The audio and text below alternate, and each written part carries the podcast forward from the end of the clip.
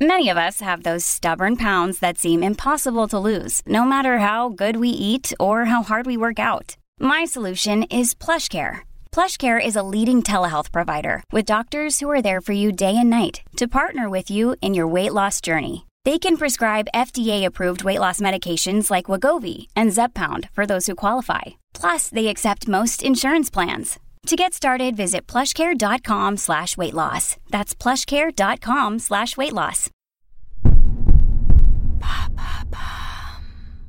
What is a tumour?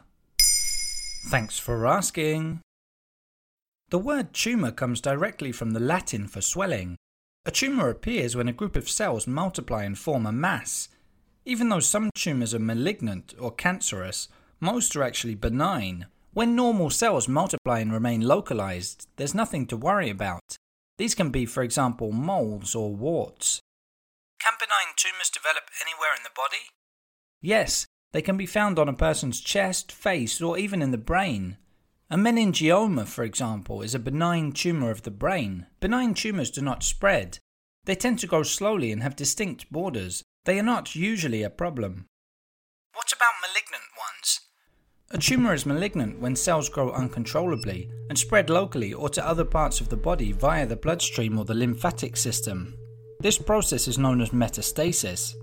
Genetic changes in the cells that form malignant tumours are the initial stages of cancer. For example, if a person has a cancerous tumour in the liver, it may spread locally and become liver cancer. Over time, it can also migrate to other organs, such as the lungs or brain.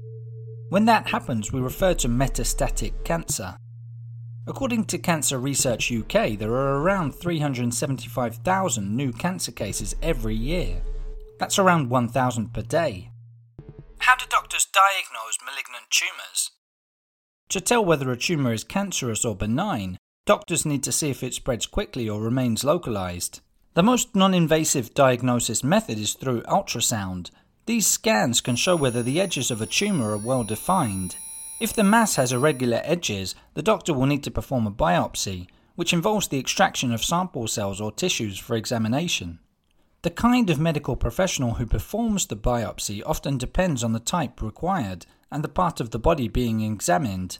The procedure may be performed by a surgeon, an oncologist, or a gastroenterologist, for example. The tissue samples removed during a biopsy are usually analysed by a pathologist.